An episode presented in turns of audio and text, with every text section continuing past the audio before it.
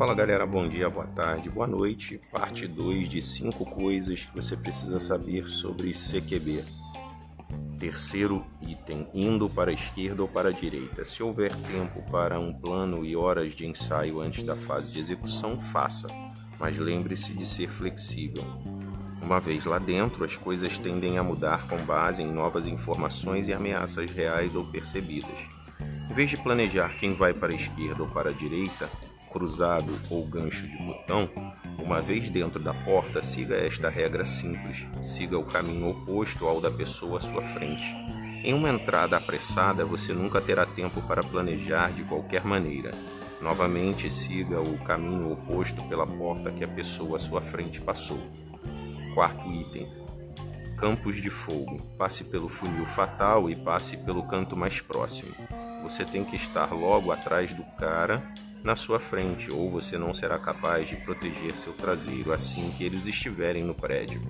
A chave aqui é manter a responsabilidade pessoal por sua área e setores do fogo. O campo de visão no qual você pode atirar com precisão. Assim, onde quer que seu focinho vá, é onde seus olhos deveriam estar. Pense nos olhos, nariz e alvo. Um par de operadores abre uma sala. No CQB, a velocidade é importante. Passe pela porta, limpe o canto mais próximo, caminhe pelas paredes e procure a próxima ameaça. A maior ameaça pode ser uma pessoa, mas também são quaisquer áreas não esclarecidas. Quinto item: kills de velocidade. Finalmente, conforme você está correndo pelas paredes, é realmente caminhar.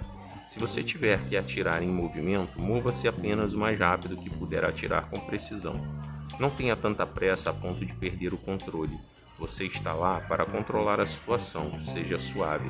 Aqui está um velho ditado tático para colocar em sua caixa de ferramentas. Suavizar é rápido e rápido é suave.